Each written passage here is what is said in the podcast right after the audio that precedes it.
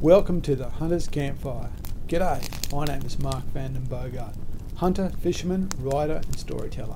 With me is Ian Hurley, technologist, hunter, hunting mentor, and proud father. Together, we want to help you get hunting. Our focus is helping you make the most of public land hunting right here in Australia, even if you don't live in a state where it's offered. This podcast series is all about helping you get started, helping you build your knowledge and your confidence so you can get out there and live your own hunting adventures. Now, let's get started. Well, good evening, Ian. How are you? Well, mate, very well.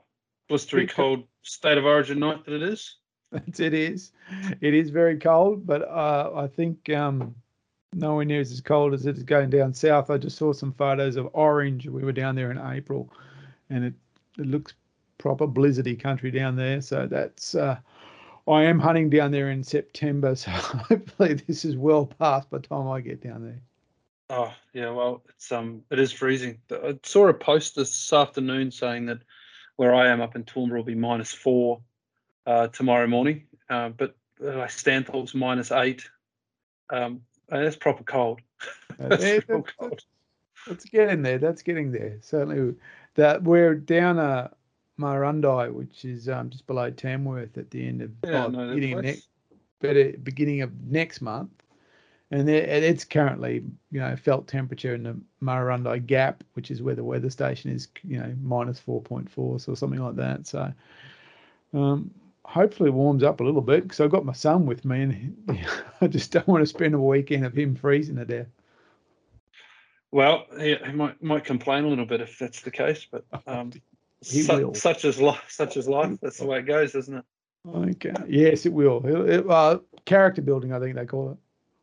Yes, true. Yeah, we got Okay. that one drilled into us once upon a time in the military. So, um, episode three, and I think uh, today's concept really is just to do a bit of a deep dive into one of our original favourite forests, Mark.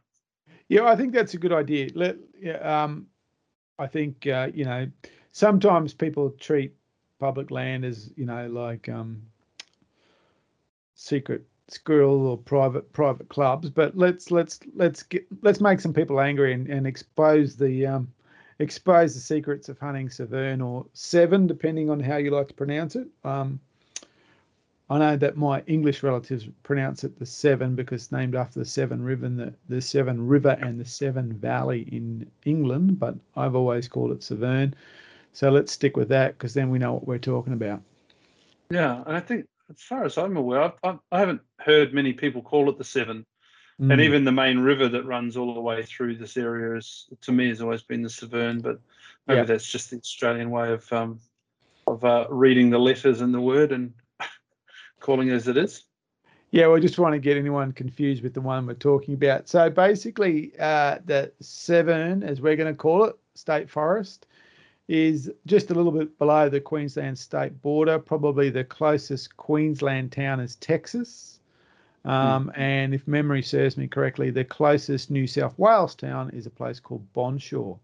So technically, Severn sits directly behind Bonshaw, but you have to go a little bit um, further to the east along the Bruxner Highway and then turn again south down the Bonshaw Road. And I think it's only about 15 k's down that road, and then you get Yep. to the entry entry road to the Severn State Forest. which is Mount Helen Road. the There you go. road. And and I think there's a little location behind it actually called uh, Athelwood. I might have that. Yeah, yeah, That's it. That's behind. and and and not far from Ashwood or Ashford, Absolutely. Uh, which is uh, down near the dam there that um, Yeah, the Severn River feeds into. So that's right. yeah, it's a good little spot. Um, tip for those that are travelling there um, right off the bat is uh, Bonshaw is the last little town. It's Mm. hardly even a town, but it's a it's a little spot just before you get there. Um, they do have a, um, a convenience store there that seems to be open even till seven o'clock on a Sunday evening. Um, and you'll get ice if you need to rush back out because you forgot it and you've got animals on the deck. There's always ice there. Uh, they seem to have block ice as well, and um, they'll serve, you know, a feed of fish and chips if that's what you want. and uh, some takeaway beers. So it's a handy little spot. Uh, bit of fuel there. Um, if you're using major fuel cards and things like that, then you want to make sure that you've got everything sorted in Texas if you're coming through it. Um, yes, that's a good point. Um, Bonshaw does sell fuel. Um, and in fact, uh, one trip down to Severn, we actually did like an overnighter, and uh, we actually had dinner at the at the shop. So we went we went after the we drove up there on dark, um, got a hamburger and chips, sat outside there. Again, being New South Wales, you could buy a beer. And sat down and had a beer there, and then drove back into camp, which made it a, you know a really simple little trip. And it, yeah, it's a reasonable store. Um, of course, mm. you're going to pay you're going to pay fairly significant prices, but um, it's got everything you need. Convenience. Certainly, if you're down in the forest and you need something, being able to run back up there, it makes it a very, very um, convenient little hunting ground. And I think that's one of the big selling points to um, so many people starting with Severn is that it's relatively close for me. Um, you know, it's under four hours from home. It's an easy drive. It's actually got a lot lot better over the years. Um, it's uh, it's there's no real need for a four wheel drive. You can hunt that forest comfortably in a two wheel drive car. If you don't mind it getting a bit dusty because it is dirt, but if you don't mind that, you can hunt in a two wheel drive. And you know, it's it's the the getting there is not the hard part. It's um it's uh, it makes it very convenient for a lot of people. And of course, the other big thing about it is that it holds game. Mm. That's that's that's the beauty of this one. Uh, but a, a, point to note, though, I was I was on a, a, hunt for chital last weekend in the Texas area, and up on one of the Facebook state forest hunting pages, somebody had got their four-wheel drive bogged mm. at, uh, at at Severn, and, and had put the call out for anyone that was in the area to come and help him out. I think he had a very long night when the second vehicle got bogged. Um, so the story went, and um, they eventually got out sometime uh, after the sun came up the next day. So um, yes, you can get there two wheel driving uh, as long as you're sensible and um, you don't go and do crazy things. Not sure this guy was. I think he just ended up in a bit of a marsh and uh, bogged himself, bottomed himself out, and he couldn't get out again. So um, take it easy, whatever you're doing.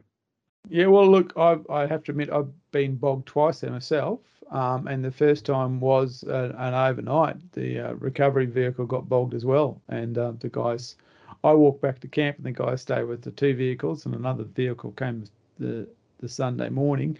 And uh, another time, good mate Tim got bogged there, and we are all pretty calm because he had just had his brand new winch fitted. And there's actually a, I remember watching it. He, he was kind of looking out. He had the winch on it. It was a, a wide remote. So he was in the driver's seat with the winch and he's looking at us, gives a thumbs up, hits the winch, and the winch just goes up in a ball of smoke. And that was it. So, Probably the first time he's had to use it for uh, that's it. Oh, a number of years. No, it was a brand new install. First time up, whoosh, went up. So um, that was it. So that that changed. I went, oh, okay, that changes the game. So we got out, but that was certainly off the beaten track. Uh, you can drive yeah. around most of the main tracks pretty comfortably with the with the two wheel drive if you take it easy. Mm, good. So you said um, you said that, that one of the beauties of this uh, forest is that it holds game. Uh, what game have you encountered there? Well, I've always known Severn as a goat forest. Um, I've hunted there since 2009, I think. That was the first time I hunted there. And I hunted there pretty much solidly right through to the last couple of years, actually. I haven't been there for a couple of years now, but I hunted. I'd be like, I, you know, I'm honestly 25 to 30 times over that mm. period because it was just so easy to hunt, so easy to drive down there. And, and there was always goats there, but there was always this, and, and I wrote about it, this kind of um, this promise of pigs there as well and and that happened on the very first time I was there. One of the the, the first time I was hunting Severn, I myself took 14 goats over a long weekend. Mm. Um, and what happened during that period, I saw a pig, and I I let a wild shot, off a, you know, a wild shot off it, trying to anchor it. Completely missed it.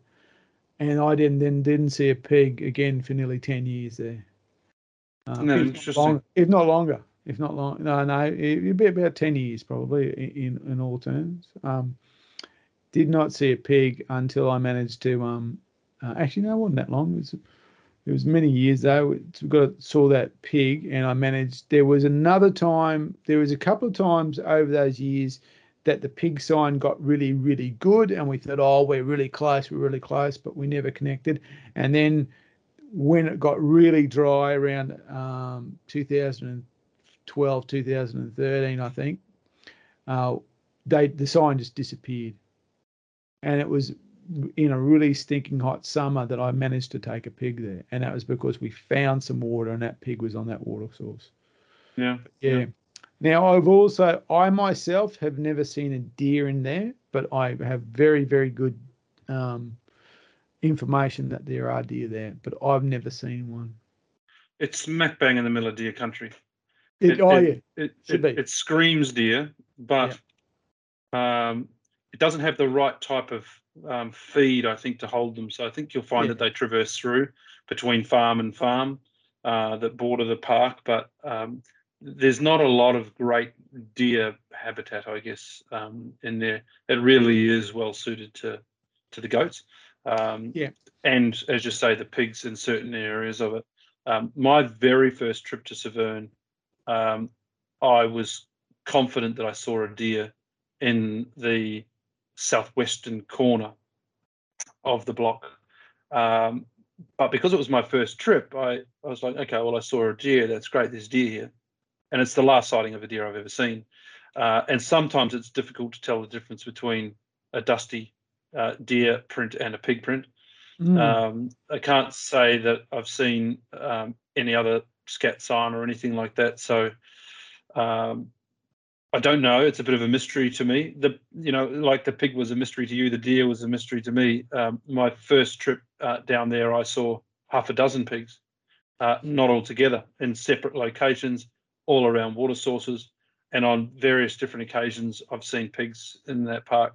Um, some very big, healthy, big black boars, uh, and one big back fatter, a big white um, pig uh, in a completely different area of the park to what I thought it would be in. In fact, I was um, showing somebody else through the block at the time, and um, he was armed with his bow, and we were in with, within about five meters of it, uh, and he managed to hit the only twig between him and the pig, unfortunately, and the and the arrow disappeared in the wrong direction. Uh, but we've certainly seen them. Um, but it's interesting because my just I don't know why, but I, I would step over a pig to shoot a goat or a deer. They don't interest me as much um, as as other game. I sort of put them in the back of my mind, and they only get they only get beaten up by me if they get in the way uh, more than anything else. But I'm I'm sure that that will change in time, um, given that they're there, and you know it's um it, it's something worth pursuing um, because other people find them really hard to step across, and I guess it's because they're looking so hard for them. Yeah, I'm not look- looking, and they pop up. I not to move off too much into the into the sad story of my pig hunting. I have always, always, always looked for pigs, and Amazing, it's always been it's always been a hard graft. Um, you know, literally, I've been in places where it's raining goats, and I've done all right with the deer, but the pigs have always been the big challenge for me. And it's funny because I really, really like hunting pigs. I actually probably more than like it, but um, yeah, I, I just don't have a great deal of luck with the pigs. I've had I have been lucky with pigs, uh, um, but I you know I, I, I don't have big numbers. Um, I just got very recently. I think I cracked the the tonner, you know, the hundred kilos, and that was purely on a on a on a deer scouting mission. And this pig just ran past me, and I just popped him. Um, and Mhm. as soon as I saw him, I thought, oh, I forgot all about the deer. Oh, I'll come back for the deer, but this pig. So that, but That's that's, interesting, that's just me. You know, that's it. I, I very rarely would. I, I actually, I, I don't think I could pass up a pig. I, I passed up I, I could of do it. pigs, I but could, I could not do it. I think the reason for me is that I'm a big fan of um, only taking what I can, what I want to eat. Mm. You know, I, I started my whole hunting um, career, if you want to put it that way, um, with these you know grander ideas that I just wanted to hunt for meat and I didn't care about antlers and I didn't care about tusks and you know it was really just a meat gathering exercise and I really enjoyed the process. That was until I stood in front of my first croaking buck. Uh, and you know, I got the fever at that point, and now I'm I'm all for it. And I love every bit of it. Um, so, uh, but pigs to me uh, in Australia, and uh, I'm happy to be told otherwise. And and plenty of people will disagree with me, and they do every day um, around this. But uh, plenty of people have had bad experiences eating pork, wild pork out of the bush. Um, you know, there were cases of people uh, not long ago where a family um, ate wild pork and uh, three of the four of them died.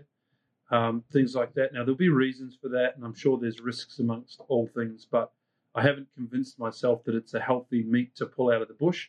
Um, and uh, I reckon that's a great topic for another podcast. But that's why I don't pursue them because I've always um, put them as a you shoot them and leave them, not shoot them and take the meat. And I know you'll tell me otherwise. Oh no, look, I mean, you, I, I've hunted pigs, and I've seen pigs that literally, if they were pink, you know, they'd be at KR Darling Downs. They were that healthy. But I've also yeah. seen other pigs. Um, for instance, one time we were hunting in the Pilliga, and we there was a time we saw the most pigs ever. And for some for some reason, we first saw it, and even, even when we saw them at distance, they all had this white stripe on their nose, and we're going, "What? What is that?" And what we realised was that it was a stripe. It was the loss of hair. They were they were rooting so hard for food. It was so tough mm. that they were wearing off all the hair off, off their off their nose. And every single one of them, um, you know, state forest, and you're supposed to knock them, and we were knocking them over. Um, it, you didn't want. To, I didn't want to touch them. Literally, they were they mm. were in shocking conditions, and they had bad, that thing bad. where their their heads like bigger than their body. You know, the the, the yeah, they, and they were they were well, I wouldn't even consider taking. I didn't even didn't take a skerrick of meat off them. Took goat meat, but those pigs we left them right along, and that's it. You know, those kind of animals. And I remember one time I was hunting up in North Queensland, and they were, and it was quite hot, and they were carrion eaters, and you could just smell them. You just oh, I don't want to, don't have anything to do with that meat. It stinks while it's, you know, it's still alive. So. Yeah, I completely understand that. Yeah. So it's a good park and it's got um, a couple of different types of game that are in there. And we haven't really even spoken about bunnies and foxes and, and wild dogs and things that frequent the area as well. So there's there's plenty there. Uh, one of the things that I guess stops a lot of people from going there is is um, when you go and have a look at the map online. It's a tiny little park, uh, and for many years, it's had a third of it cut out of the middle. Mm. And that third gets put back in and taken back out and put back in and taken back out. And there's various reasons for it. And a lot of it, I think, has been around forestry. And in yeah. fact, the park was closed completely a couple of times over the last couple of years. Um, and it's reopened now to its the full size that it's it's been for many many years. Um, but it can be off-putting because people want quite a large block of land to roam around. Um, a lot of state forests, when you go to them, um, you know you can cover a lot of ground and not see much. So I think people look at the grid squares and go, "Geez, that's tiny. Is it worth my time?" Um, my message to anyone is it's absolutely worth your time. You know, only three hunters that usually can book into it, and there's no way you're going to cover the whole thing over a weekend. Um, you know, if you're if you're actually hunting it um, and doing a good job of it. So, um, have you found the size uh, at all a problem? Look, I, I understand that logic. Um, and in a way, I, I'm I'm experiencing that right now with some of the blocks I'm hunting for red deer. That because they are small blocks, but what I've come to realization is, you know, that doesn't necessarily matter at all. And in fact, the good thing about Severn was uh, has and it still is is that it produces, you know, a, a, much bigger ratio than what you would think it was going to produce. You hmm. know, mm. it is it is it's abundant in wild game. Um, and that's and I've had people tell me there's nothing there. You'll never find anything there, and you'll say, "Well, how'd you go? I haven't been. I haven't bothered because there's nothing there." And I said, "Well, maybe, maybe you you you, you know you're doing yourself a disservice. Never not, never not taken an animal out of Severn. I'm the same. I've never ever, never come out of there with. Yep. Um, there's been oh no, that even on that occasion, I was going to say oh, there was an occasion where there were just so many in there that um, I'd already shot four and was in the process of, of sorting them out. And probably the largest billy that I've ever seen uh, poked his head up over the rock to have a look at what I was doing. Uh, back in the days, like I was talking about before, where I was hunting for meat and I wasn't hunting for horns or antlers, um, and I sat there and I looked at the sky and I thought, far out, if I didn't have four on the ground, you, are toast, mate. And he, he, looked at me for four or five minutes. In fact, I rang my good friend Trevor at the time and said, I've got a bit of a conundrum. Uh, I've got four on the ground and I've got this massive billy looking at me. Uh, you know, do I take it or do I leave it for next time? You know, thinking I'll protect the part for myself for later. Uh, I ended up leaving it. I just left it alone. And it was it was a stonking great billy. Uh, you know, it was one of those things like the pig, you know, or like the deer that I saw the first time I came. Oh, if he's here, there's going to be more. That's okay. I'll leave them and I'll get on to what I'm doing. Um, I caught up with him on the next trip uh, again, uh, but I, I, just felt that he was so easy to get to um, that it would have made an absolute cracking bow trophy for somebody. Uh, and uh, two of my friends were coming up the next day with their bows, so I left them, and uh, I've never seen them again, unfortunately. But that's the way it works, right? yeah, well, it does. Look, you know, that it's not closed. There's a lot of people go through there. Um, so yeah, I, I, have never not um, been successful in Severn. The only time, in fact, I've never been successful myself, but even the party was successful. I had to leave early, but the, I was as literally as I was leaving, the guys had just taken goats. So I said, "Oh, I've got to go." So I've never, and I don't know. Well, I've introduced a number of people to goat hunting at Severn. You know, I, I love it. Yeah, I can think of five or six guys off the top of my head that I've taken there and said, okay. They said, look, I've never hunted goats. I said, oh, come with me. We'll go to Severn. We'll get you a goat. And that's what's happened. Um, you know, they've got goats.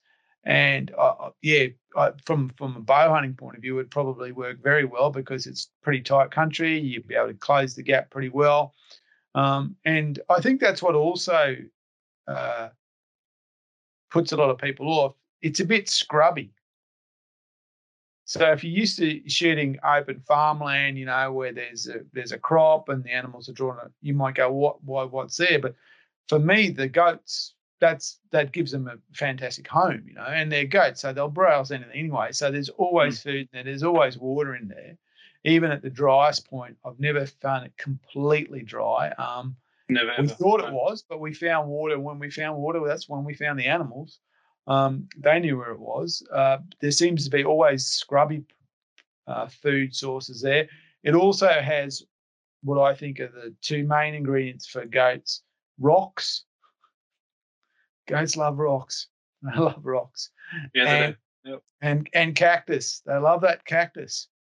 The prickly pear. Yeah, they love it. They love yep. if, if you can find goats, if you can find rocks and and cactus or prickly pear, you're going to find goats. And yeah, uh, sure. in fact, again, I was in Pilliga early, late last year, and we were. It was pretty hard work. It had been raining, and so the whole place had changed. And I was I was with one of the guys that I'd taken down the first time, and I said, and we came to this rock escarpment. I said, "Did I ever tell you how much goats love rocks?" And he said, "No." Nah. And I said, "Let's go around here." And sure enough, that's where they were. They're on the rocks. So mm-hmm. that's what that, and because the you know the Severn's part of that New England region. It does have that granite and boulder country, and there's actually one, um, uh, I suppose, granite escarpment in Severn that is got so much goat scat on it. It's just you just you know it's you can you almost smell it as you approach it.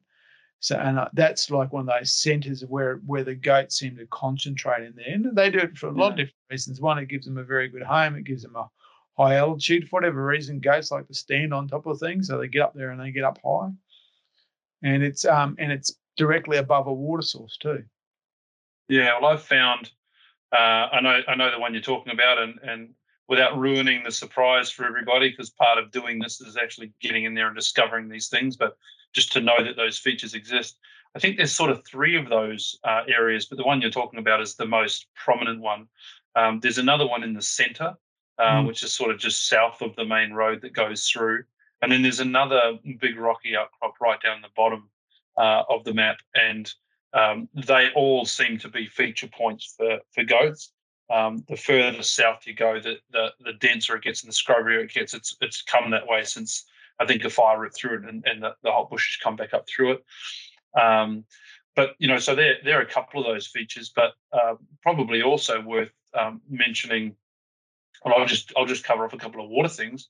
There are sort of six main dams that are in that uh, and that are in the park that I've never seen dry, um, and there's sort of one one reasonable creek on the southern on the southern side, which is sort of where you, you tend to find a lot of pigs in the summer, where I have anyway.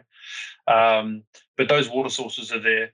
Um, how else would you describe the various sections? Do you break it up uh, into into bits and because I find there's sort of three different types of terrain in, in Severn. You've got the the rocky escarpment and the and that high country um, up in the top left hand corner, uh, and then sort of got floodplain down the centre, and then you drop down into the gully with the river uh, on the southern side or the creek on the southern side.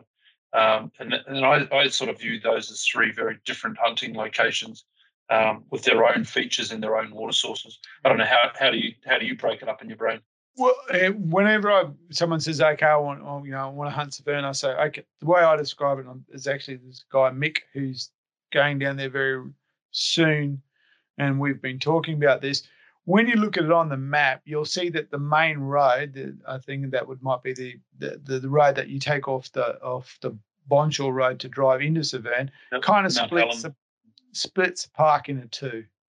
Yep. And I very and very roughly I call it the North Block and the South Block.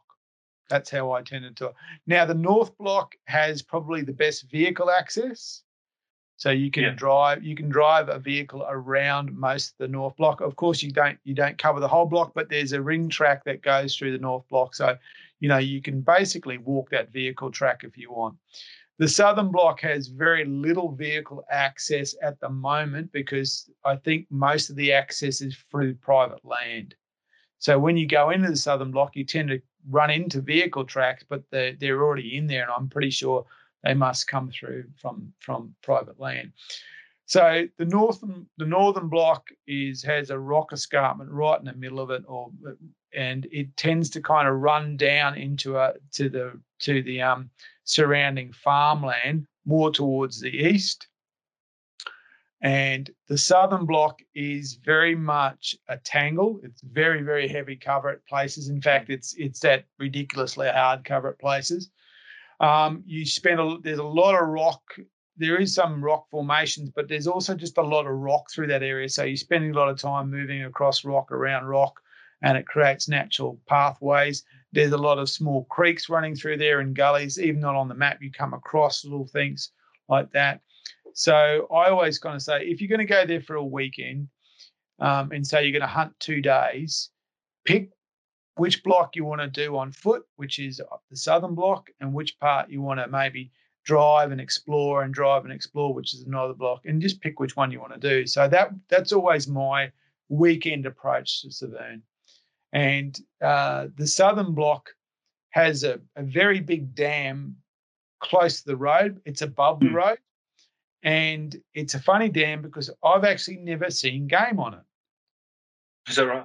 Never seen game on that particular dam. It's a big dam too. Yeah, it is. It's very shallow. It's very it's, shallow. It covers covers quite a bit of land. I've never I've never seen it dry, um, no. but I've never seen a game on it. But I've seen signs, lots and lots and lots of sign, but I've never seen where the game is in that. With the um, within the southern block, I've always we've always taken game either right in the middle or down what you might call um, on the southern block on the eastern fence line and along that way. Okay. It seems the block seems again kind of uh, dumps out into the private land on the eastern side. And there's actually quite a swampy little place where the fence line kind of crosses what obviously is where the water comes through.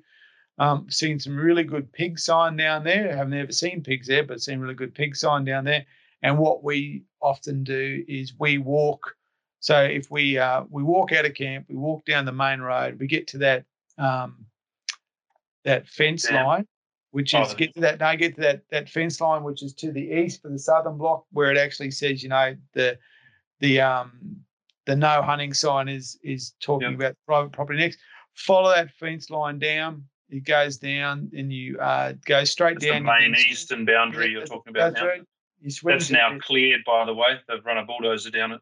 Yeah, well, there was a there was always kind of a track there, but it was so overgrown.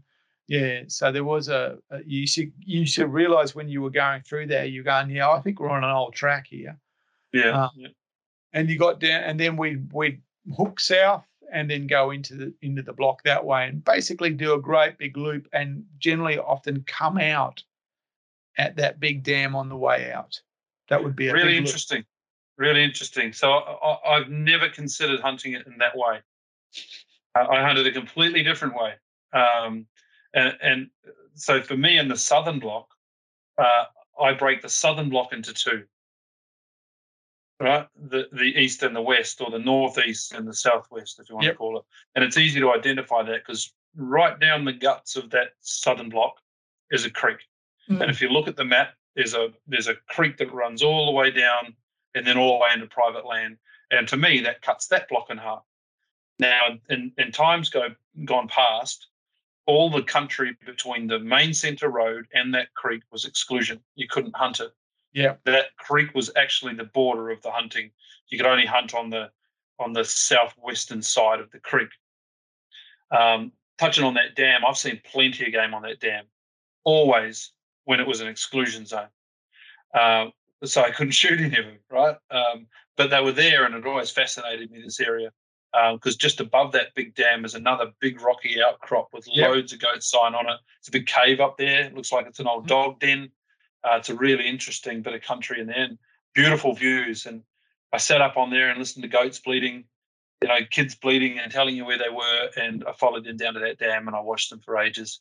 Um, and you know, they never left because they were safe. Didn't go anywhere. Um, but going back to hunting that block, I, I always came in from the northwestern side boundary. So you go all the way to the end of Mount Hallam Road to the top boundary. Yep. And then I drop in. And there's a there's a um, if you if you're looking at the map, and we'll put the map up. Um, from the road, you come down, and then it, it comes across Yes. like this. Right, that corner is actually the farmer's dead pile. If you didn't know that, you'll always go back to it because that dead pile is obviously where the piggies go. Now you can't shoot them on the dead pile because that's the neighbour's land, right? But you can make a hell of a racket and they can run for their lives. And once once they're in the state park, they're fair game. Um, I got a really funny video of doing that once upon a time. But um, a lot of pigs seem to concentrate them their way up that way because of that dead pile. I don't know if it's still used uh, as the same area by the farmer, but certainly last time I looked at it, there were uh, during the drought there were you know a half a dozen or more animals in there at various different stages of rot. So um, that's the smorgasbord. Uh, about 100 meters um, south of that point is the start of the is, is basically the, the the head of that creek, and I've always followed that sandy creek all the way in, um, and followed that down as far as I wanted to go until I stumbled across goats. And there's some beautiful clearings on that creek. Um, it it holds pools of water, and depending on what time of the year you're going and what the condition is, there's little waterfalls and things like that. But in the heat, if you if you're going to go and attack it in summer, um, I can tell you if if you if you walk along that creek, you're going to bump into pigs because it's where the water is, and they just hide in the reeds.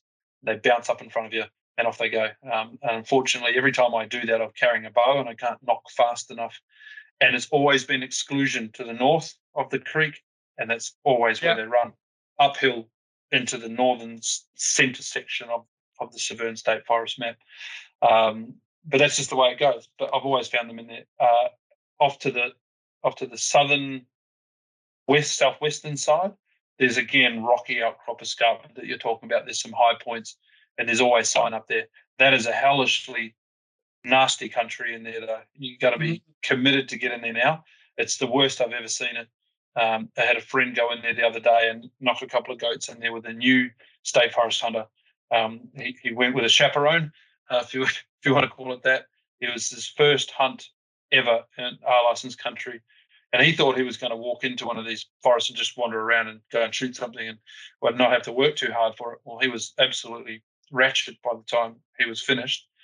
uh, and the goats that were in there were covered in those little sticky Yeah. black thorny things. Yeah. Um, they were just absolutely covered in them. So why they live there, I'm going to put it down to pressure. They're pushing their way into there because no one wants to go down there. Um, but they're, they're there. They're there to take. The, you know, you just got to work for them. Um, Yeah. That's my take of that southern that southern section.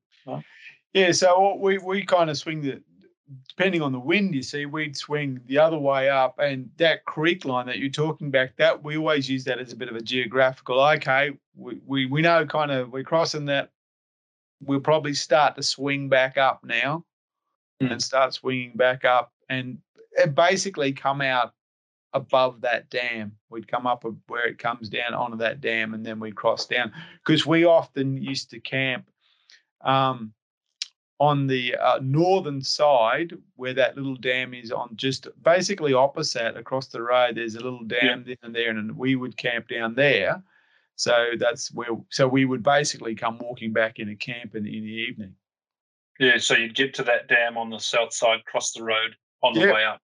Yeah, That's that's one of the that one where you camp. That's probably one of the larger dams on the block.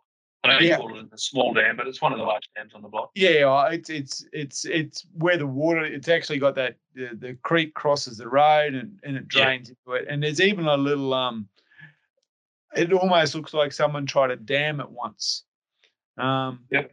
and there is another dam in in the center of the northern block where you can actually see someone did dam it there is actually a remains of a concrete um barrier that they you know they would have Yeah. mixed up somehow and brought it in there and that's the other thing in severn it was obviously um uh, you know, squatting block or something like that, and it's reverted back to state land. So you, you do find these structures in there. There's, I've found, you know, uh, barbed wire horse pens.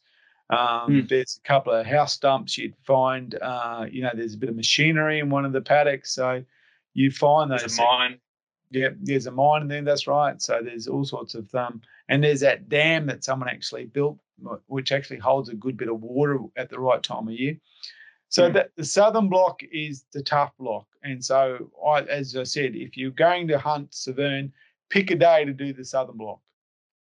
Oh, yeah, and look, honestly, you could spend your whole weekend in the southern block. Oh yeah, yeah. by the, by the time you figure it out, you know, when you know your go-to spots, you're right. You know, you, you know exactly where you're going.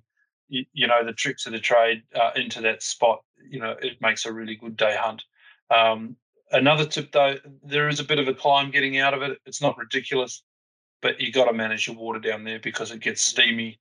Um, so you got to be super careful down there if you're doing it in the summer months.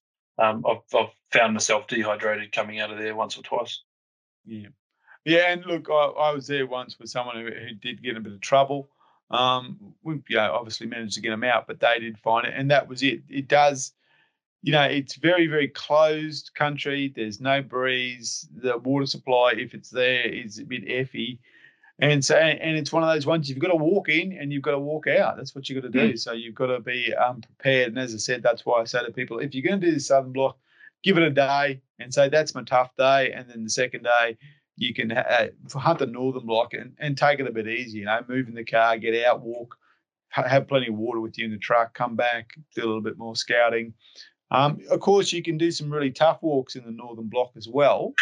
Um, one year, I was actually hunting there by myself and um, ended up on the cover, front cover of one of the SSAA mags. Um, for some reason, I just decided that I was in this, the northern block now, and um, I decided to go up into the real top country. Yep. And it was by myself, and you know, with hindsight, probably wasn't the wisest thing I did, but you know, I climbed up there, up on on some rocks, and got right up the top there, and found the old telegraph line that used to run across the top. Um, so there was there was a bit of a you know, once upon a time there was there was uh, certainly work going on there, and people went to all the effort of running a telegraph line. There was a bit of bit of old barbed wire up there, so it once was fenced, but it's pretty wild up in there, and um, didn't see a lot of game. But then again, I was probably spending more time just on navigating and, and doing the climb. But I came back down on the dam in the afternoon and ran into a, a good mob of goats on the dam on the afternoon, and I, am pretty sure I, I, I circled them inadvertently. So the northern block is, as as we said, you can access a lot of the northern block by vehicle, and probably this guy got bogged. That's probably he was probably either on the main ring track or one of the spur tracks that run off that main ring track where you can get bogged. And when I think about where we got bogged, there's a couple of soaky parts that you, can be quite treacherous. The um the interesting thing about the the northern block was there's like a ring road, but there's also another road that spurs off that goes up into what we used to call the highlands. So that goes up to yep. one of the high peaks. Yep. And it's a fair bit of top rock left hand corner. Yeah. Yep. The top top northwestern yep. corner. Yep there's a fair bit of rock climbing up there. I mean, it's not it's not impassable. It's not hard stuff in a four wheel drive, but it's it's it's certainly the roughest part of the park probably for driving. I was going to say things, that is the area would not take your two wheel drive. No, that's it. And and we used to drive to the very top and actually be looking overlooking our camp, park up there, and do a big loop walk and come back up. Um, and it gave us an ability to drop down into some of the ravine country and follow the water along the ravine country. There was a place we still always we, we called it the kindergarten because we always ran across family mobs of of goats in there. It was obviously a place that they used to hold up because it was very safe. Always found them in there. Um, never see too many big billies in there. It was always the nannies and, and the kids. Um, further, and that would run out into some open country uh, for a little while, and then it would close out again. And you'd pick up the track again, um, and that was actually just along that track is where I got Timmy's first goat ever down there at Severn, mm. um, just where that track ran out.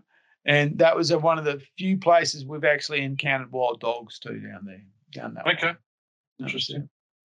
Yeah, well, I find in the in that um, that top block uh, if you go all the way up Mount Hallam Road to pretty much 20 meters from the boundary, there's a track that runs up. Mm, yeah. And if you follow that track, it then crosses the creek really quickly. And then the first left hand track as you go back into the bush, there's a little track that goes up and it goes all the way up onto the boundary fence line. And it's the most beautiful camp spot in the whole park. Yes. You're right up on the hill, you're against the boundary, and you're overlooking from a high point the whole park and it's yeah. beautiful. As long as the wind is not too terrible, uh, I love it up there. And we'll post a few pictures of some of these things up so that you can see them. But that's where I now recommend that people stay. Um, I know people that uh, have rolled out of bed and um, sh- shot a goat on the on the pasture that's right there because it seems to be the greenest, lushest mm. part of the whole park. But um, it's a really nice spot to camp um, and just sit out there and have a nice beer at the end of the day. Um, and I also find that it's up nice and high. You can actually sit up there and you can listen for the goats. Yeah. Even though they're going to be way off in the distance, you can hear them up in, in your highlands area that you talked about. So it's directly north yeah. of where you're sitting. Um, and you can hear them over in the distance. But you get a really good appreciation for how um, undulating, how hilly, how rocky, how outcroppy that park is from up there. It's really nice and that that fence line that you back up to is heavily treed too. So you've got a good wind stop behind you if it's yeah. coming from behind you. Um, there was there was for many years an old ram that used to live up there. Oh, it's not just a ram. I was sitting in camp. It was the camp the night we were going to pack up, and um, four wild sheep wandered straight through our camp. Yeah. And I only say they were wild, wild because they were so big with their woolly coats. They hadn't been shorn must have been five years. Uh, would have made a, not a bad mutton stew, but uh, they're off they're off the hit list uh, domestic animals in state parks, even if they're wild. Yeah, they, there was an old ram there, and we, we he was he used to be up there, and it was it was almost like a token because we would camp down below that and look up, and when we used to see him, we'd see him up there. We got close to him a couple of times. The guy, poor old thing, had hardly any teeth in him and stuff like that. He was living a pretty hard old life toenails would have been this long. That's what I used yeah. to see him, and he was a bit of a good luck take. And if we ever saw him, we knew, oh, well, we're going to be on because he was right. up there that's at the good. top. Yeah, that that that's a funny area. That it, it's um, there's actually in that long grass as you just cross just before you cross that creek, there was an old bit of farm machinery in there. I think someone Yep. grabbed it a few years ago. It was probably still a worth, there. probably still a bit worth a lot of money, and someone came back and grabbed it as you know, and as an antique. But there, yeah, that's a very panoramic part. And if you get up there, there is a there is a track that'll take you to, to what we used to call the Highlands. You can go there, so it can be a great launch point from up there. Um, a friend of mine shot four goats up there on um, the first the first night he ever camped at Severn. He he took the advice and he was camping at the the dam, and he got his camp out and he took out and he took his binos up and looked up that hill because you look straight up and he said that he Mm. saw them up there, crossed the creek, uh, crossed the dam, went through this old wire fence, up through there, shot them up there on the hill. Yep, yep. There's um, it, it, uh, I, I keep saying I know where the goats are going to be, and I and I and I'm uh, pretty confident that I'm going to get goats when I go there. The Mm. same spot almost every time, and it stopped me exploring a lot of the park for a long time because there was no need to do it. Um, but you know now it's not all about taking the animals; it's it's also about exploring the park. So I've gotten around quite a lot of it. That Highlands area is really nice. It's nice to get up there. It is a steep walk, there's no doubt about it. Um, if you're driving in your car the first time, you think, "Oh God, I wouldn't want to be walking that." Um, but you know, by the time you, you sneak up it, uh, again, that's where I've seen wild dogs up that up that way, and some of those really steep um, uh, re-entrants. Um, but you know, it's it's a nice part of the block for sure. Yeah, there's some serious gully country up through there, and you often see a lot of um, um, either roos or emus up there as well. Emu. That seem to be up Yeah. that seem to be up in that that gully com- country up there where it where it hits a heavy. The, the tree line is very very heavy against the, the boundary line, and it seems to provide a really good. And I'd, I'd actually don't know what's on the other side because I never bother pushing through that fence and have a look because that's a boundary line. But um, you do see a lot of you know the the macropods and the emus come through there. So I'm wondering if there's a good water source on the other side or something like that. Yeah, there must be on the farmer's land. Yeah. Um, but that's yeah, that's up that part for sure. Um, and like you say, there's there's some other uh, there's there's a net well, there's, it's not a natural dam. They're all dams that have been man-made, but some of them have been made in watercourses, and other, others seem Mm. to be holding water without too much of a natural flow into them.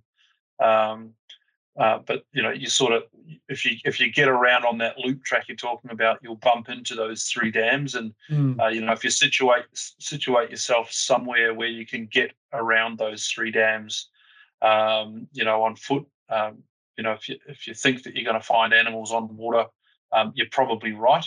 Uh, my my tactic for chasing uh, goats is to find a high point, and you know, get up there early. Um, make sure you've got the wind with you, and just listen. Just listen for a while, Yeah.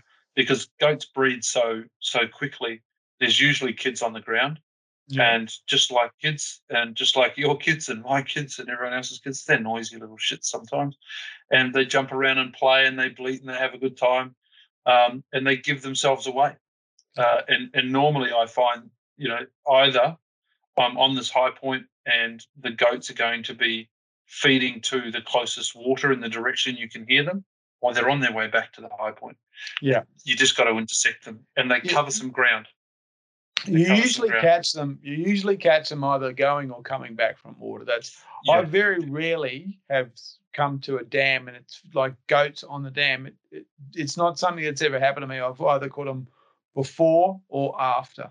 Um, there is on that loop track, the northern loop track, and as you said, the three dams you hit.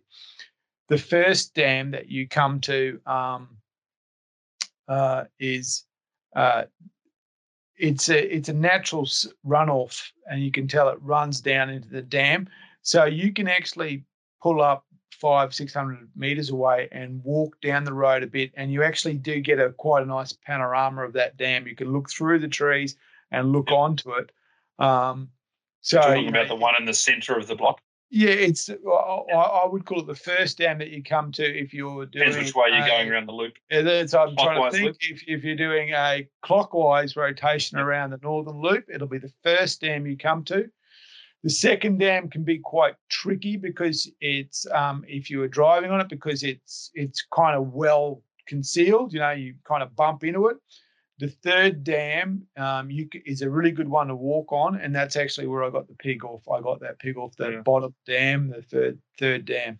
But that Yeah, first mine- dam, I've shot more goats uh, within say a kilometre radius of that area than anywhere else singularly, and mostly behind that dam. In fact, Yeah. Okay. as I Yeah. said, I've never seen them on the dam. I've either come and like, oh look, they're coming in, they're coming on, or they're coming off, but haven't been lucky enough to you know come across and have them all lined up on the watercourse. Um, Yeah, in regards to the kids too, you're damn right. They'll they'll give they'll give the game away every time. Yeah, yeah, yeah. Well, I've found um, that first dam you're talking about um, that's on that natural watercourse. Uh, that's where I shot my first goat with a bow, actually, off that dam. Um, and it, has some excellent cover. You're right. You get the visitor, Yeah. you get the, but it's got excellent cover all the way around it. My, my recommendation to to anyone going into this block is don't drive that loop. I mean, may, maybe drive it just to get your your bearings, but on hunt day, don't drive that loop Yeah, you know, get get within that five six hundred meters of the first dam and leave your car, um, and uh, and I would walk in on that dam. The next dam is only going to be another probably fifteen minutes walking, fifteen to twenty minutes walk along that track. Uh, There's a concentration of goats in, in that area. I, I, I just leave the car behind.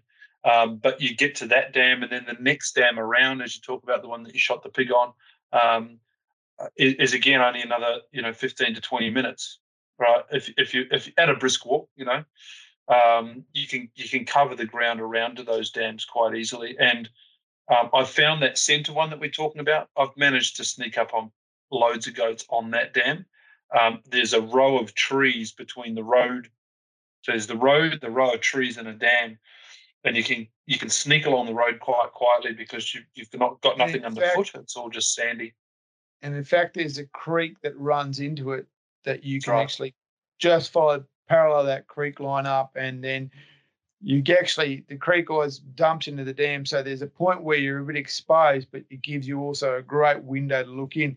You you know about traveling that loop. A number of times we've just parked, driven in to say, and parked at the the beginning of the loop, and and Mm. with got our gear and just did a full loop and walked Yeah. around.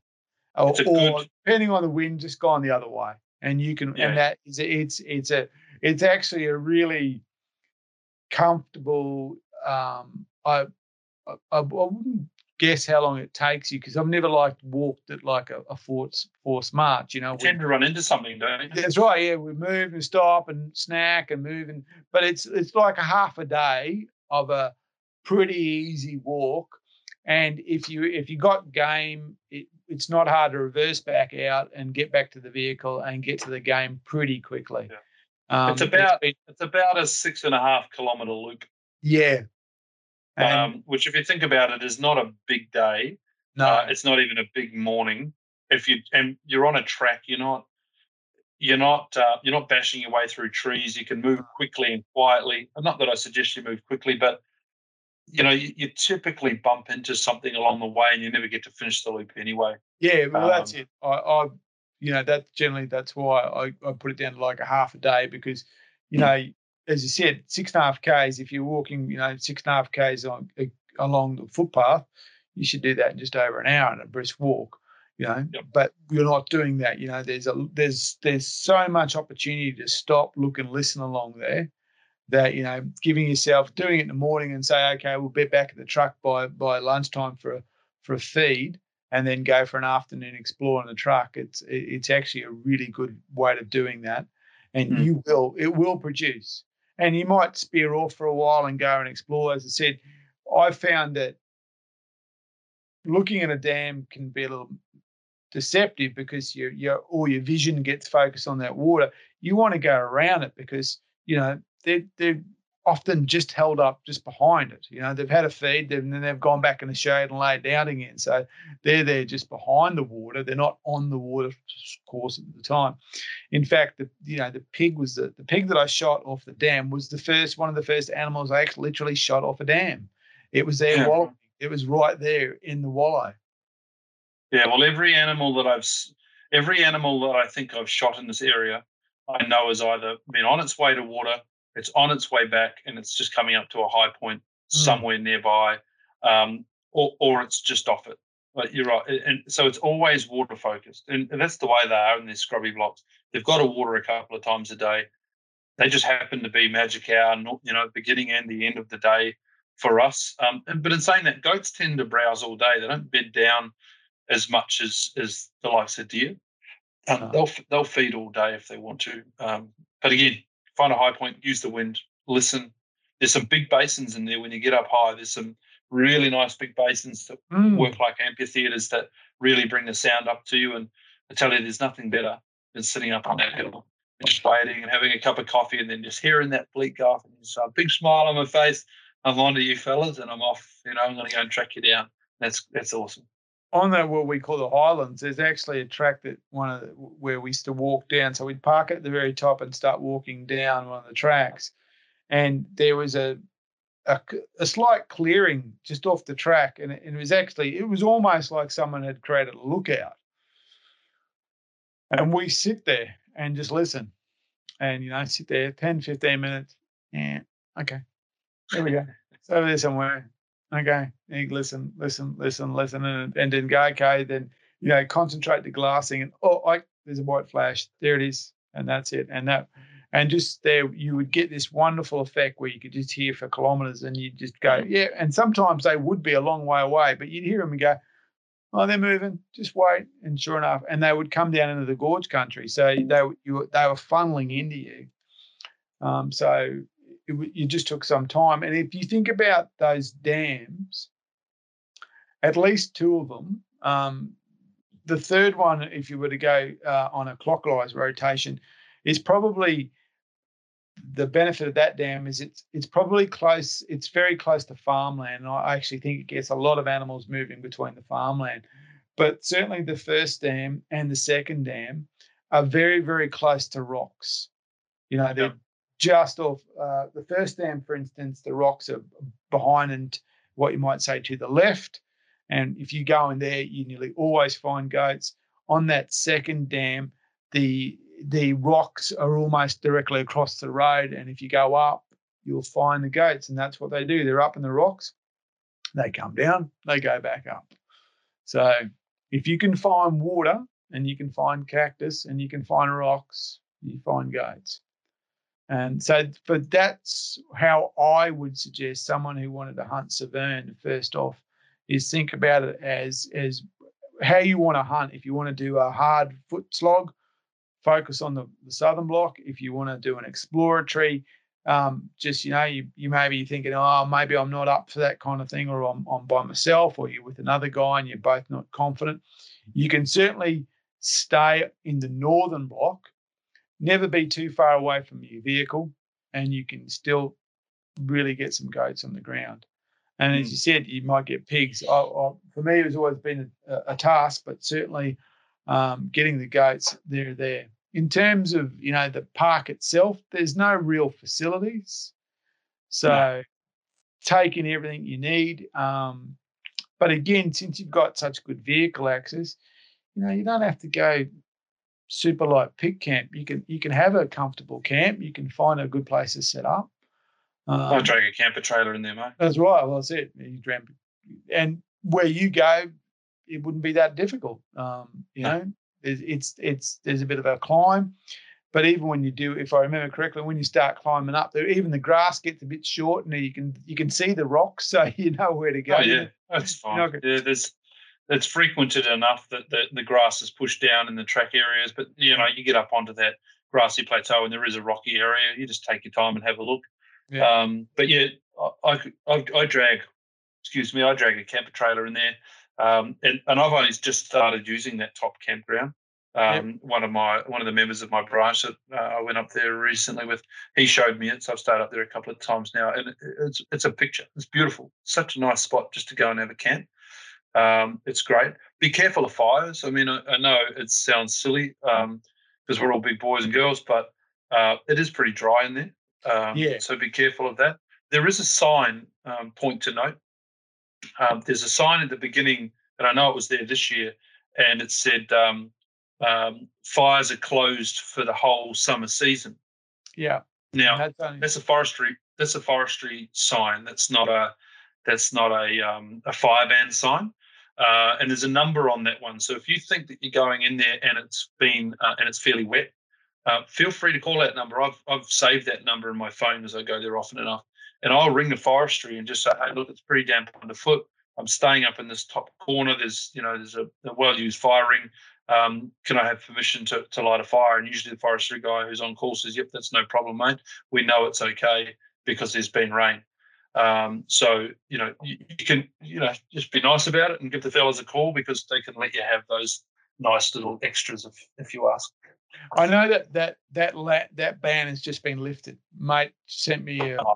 a, something about it. It's, it's literally just been lifted because when we are in the Pilliga uh, in December, it was on. So you know, so basically it was no fires whatsoever. Um, so no solid fuel fires whatsoever. So um, and of course, then there's the normal fire ban that applies if you're down there in summer anyway, which is the more you know global or more statewide fire ban that applies in New South Wales. But uh, yeah, as you said, you know, use your common sense or or use you know if you or if you haven't, find out how to have a, a proper fire and have a control fire. Um, it certainly adds to the, the, whole experience being down there. In fact, if you, um, I've cooked goat on a couple of fires at Severn over the years, you know, and um, so it's it's the opportunity and it's all part of it.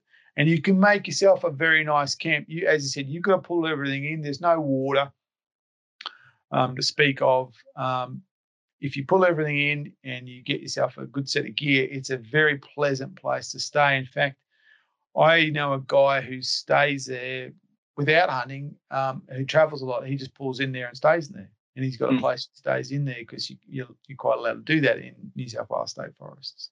Yep. So it's a very very pleasant place to go. It's it's uh, uh, recently um, someone I got contacted by um, the, the game licensing unit. In fact, said, look, we've just had a guy from Queensland call us about hunting. He wants to talk to someone, and they put him on to me. And I had a had a good chat to him. Now he was an older guy. He he'd hunted private land all his life, but never got in, never hunted public land, and had just finished his license. So this was his first hunt, and he was after goats. And the initial process or the initial um, discussion he got was go to the Pilliga, and I said, mate, um, I, and I had a good chat to him, and I said, it sounds like you know you're not all that experienced. And he said, well, yeah, I've always hunted private land, but I've stayed at the house and that stuff.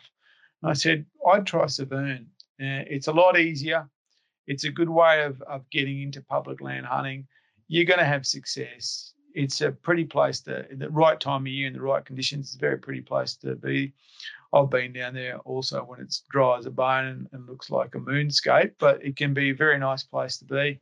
Um, and it's, uh, you know, it's what, 40 Ks from Texas, you know, if it gets yeah, really bad, you can go stay in a hotel overnight if you really want. Uh, you know, it's a, it's a pretty easy one to start with. Yep, I agree. Um, just back on the fire point, um, a little known fact that people should know is that if there's a total fire ban, your permit is actually cancelled. Yes. You're not allowed to hunt uh, under total fire ban. Uh, and that's, funnily enough, um, that, that was due to potentially starting a fire with your firearm. Um, not quite yeah. sure how that works, but that, that includes bows and pigs. So um, they just they just ban it. So be aware of that because I think part that's, of your written permission. That's a that's a total fire ban that's that is called daily. Those things happen yeah. daily. You check with the New South Wales Rural Fire Brigade. They actually happen daily. So they'll say fire conditions are such that there's a total fire ban. But when there's an actually total fire ban, they actually apply that to everything. So they don't want basically, and I saw there was a problem recently, like they don't want farm machinery to operate. They don't want anything to no, basically don't want anything that's going to cause a spark. So that's that's um but I also think New South Wales has a period where they just say no fires on public land for a period of time. Yeah, that's a forestry call more than yeah. a than a total fire ban from the fire yeah. brigade.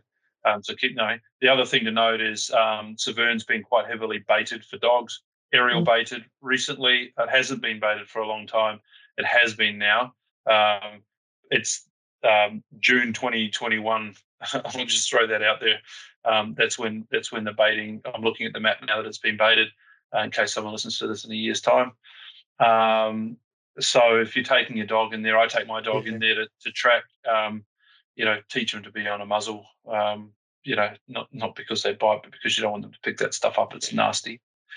Yeah. Um, so the only other thing I was going to ask, Mark, is um, what? So I've got a theory about this. I, I, think the goat numbers in this park they're still there. They're making it work harder for them um, than when uh, you and I may have started hunting there, and you know you, would you'd see, you know, 30s and 40s and, and 50s uh, on a trip in. Um, the price of goat meat has gone up significantly over the last couple of years. In fact, it's more expensive now than lamb, um, which is just incredible. Um, but that's where it's up to. Um, most widely eaten meat uh, globally, so that contributes to it.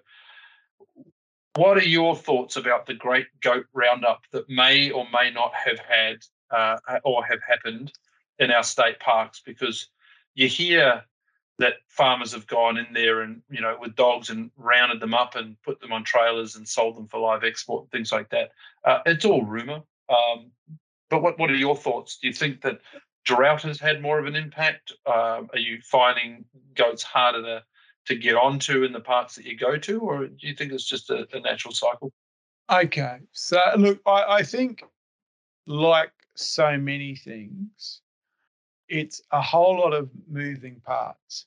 Now, I have hunted state forests that have had had clear sign of trapping. Um, so, like uh, Pilliga is probably the most common where you actually come across goat traps. And um, I was even speaking to a guy who worked for national parks, and you can actually, I believe, get a permit to do that. You can apply to have a permit to to trap goats in um, in on public land. Um, not exactly sure how it works, but there is a so it's allowed. So yes, I have found traps. Um, uh, does the drought have an effect?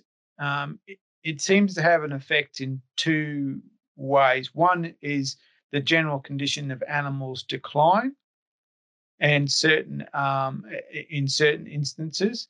However, on the plus side, in a way, it makes hunting easier because it concentrates animals.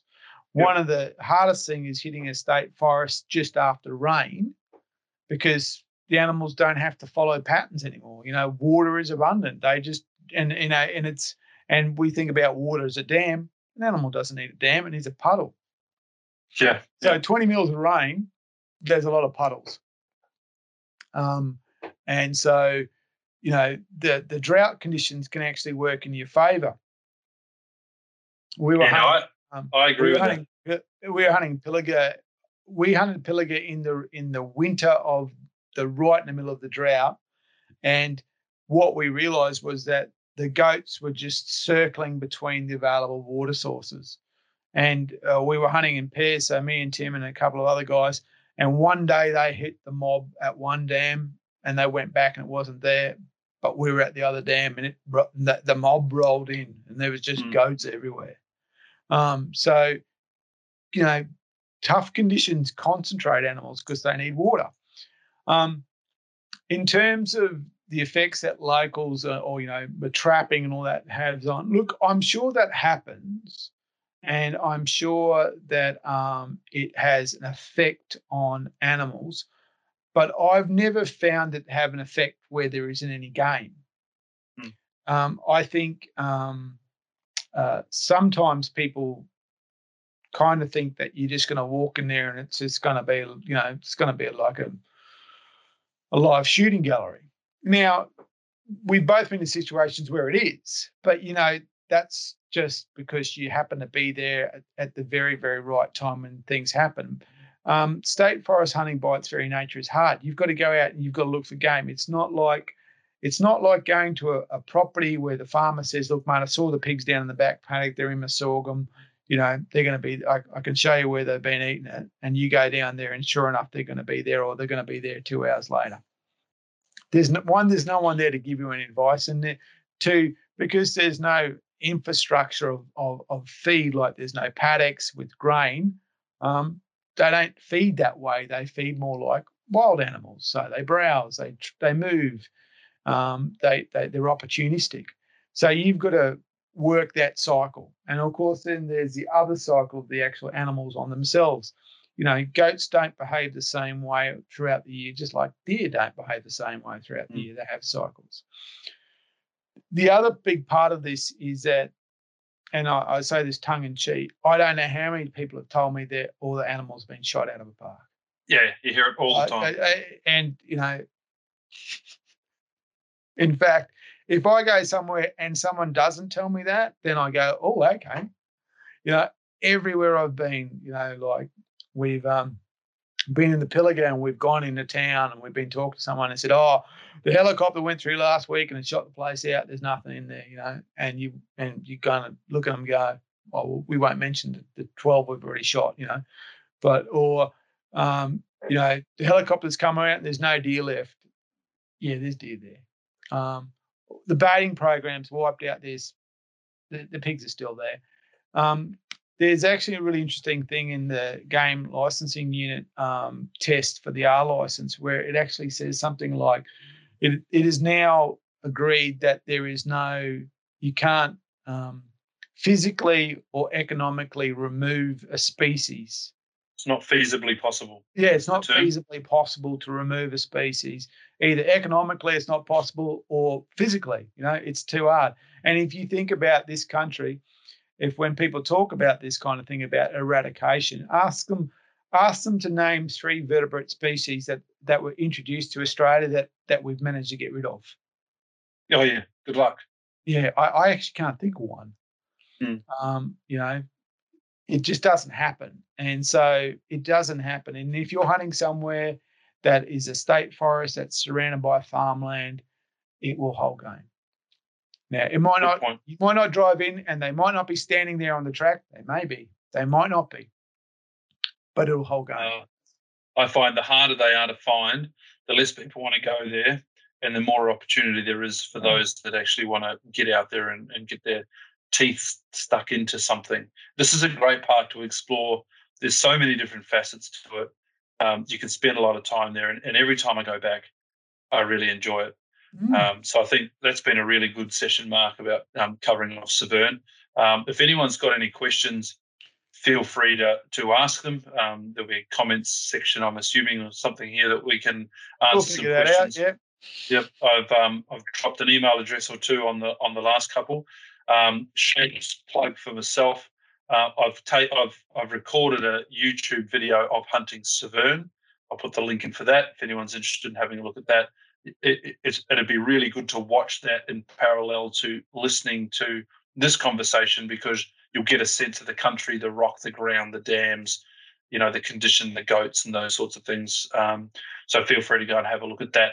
Um, if you're listening to this and you don't have an R license, they're easy to get. If you're an Australian Deer Association member, then you will have someone in your branch that can do them. Um, I set them for uh, the Darling Downs branch up here, and there are other people in, in the Brisbane and, and, and various other branches that can do that for you. Uh, if you're not in the ADA, doesn't mean you can't contact us. We can help you out. Um, but also, you can jump on the website and go to the Game Licensing Unit website, and you can request a contact details be sent to you uh, and you'll get a list of assessors in your general vicinity. There's no real, real excuse. If you, if you want to get out there no. and hunt, these parks are there. They're available. They've got game. You'll have a great time. Um, I do recommend that you go with a friend. I wouldn't tackle some of these things on your own to start with. You want to get a good feel for it um, and not get yourself into trouble. Um, if you haven't listened to the previous episode about gear, go and have a listen to that. There's a few things that we recommend that you take into these parks to keep yourself safe. Uh, but other than that, I think that's probably it for me. Mark, any last comments before we close this one off? Uh, what made me, I, I, thought about that and I thought about something you said, I said once upon a time. And Severn is scrubby, dusty, rocky, and I love it. And really, it's a great spot. It's a great spot. Um, and it's a great spot to start your your your public land hunting adventure. It's a gr- I can't recommend enough to have a crack at Severn. Good stuff. Okay. All right. Thanks Thank very you. much, mate. But I'll talk to you on the next one. We will. See ya.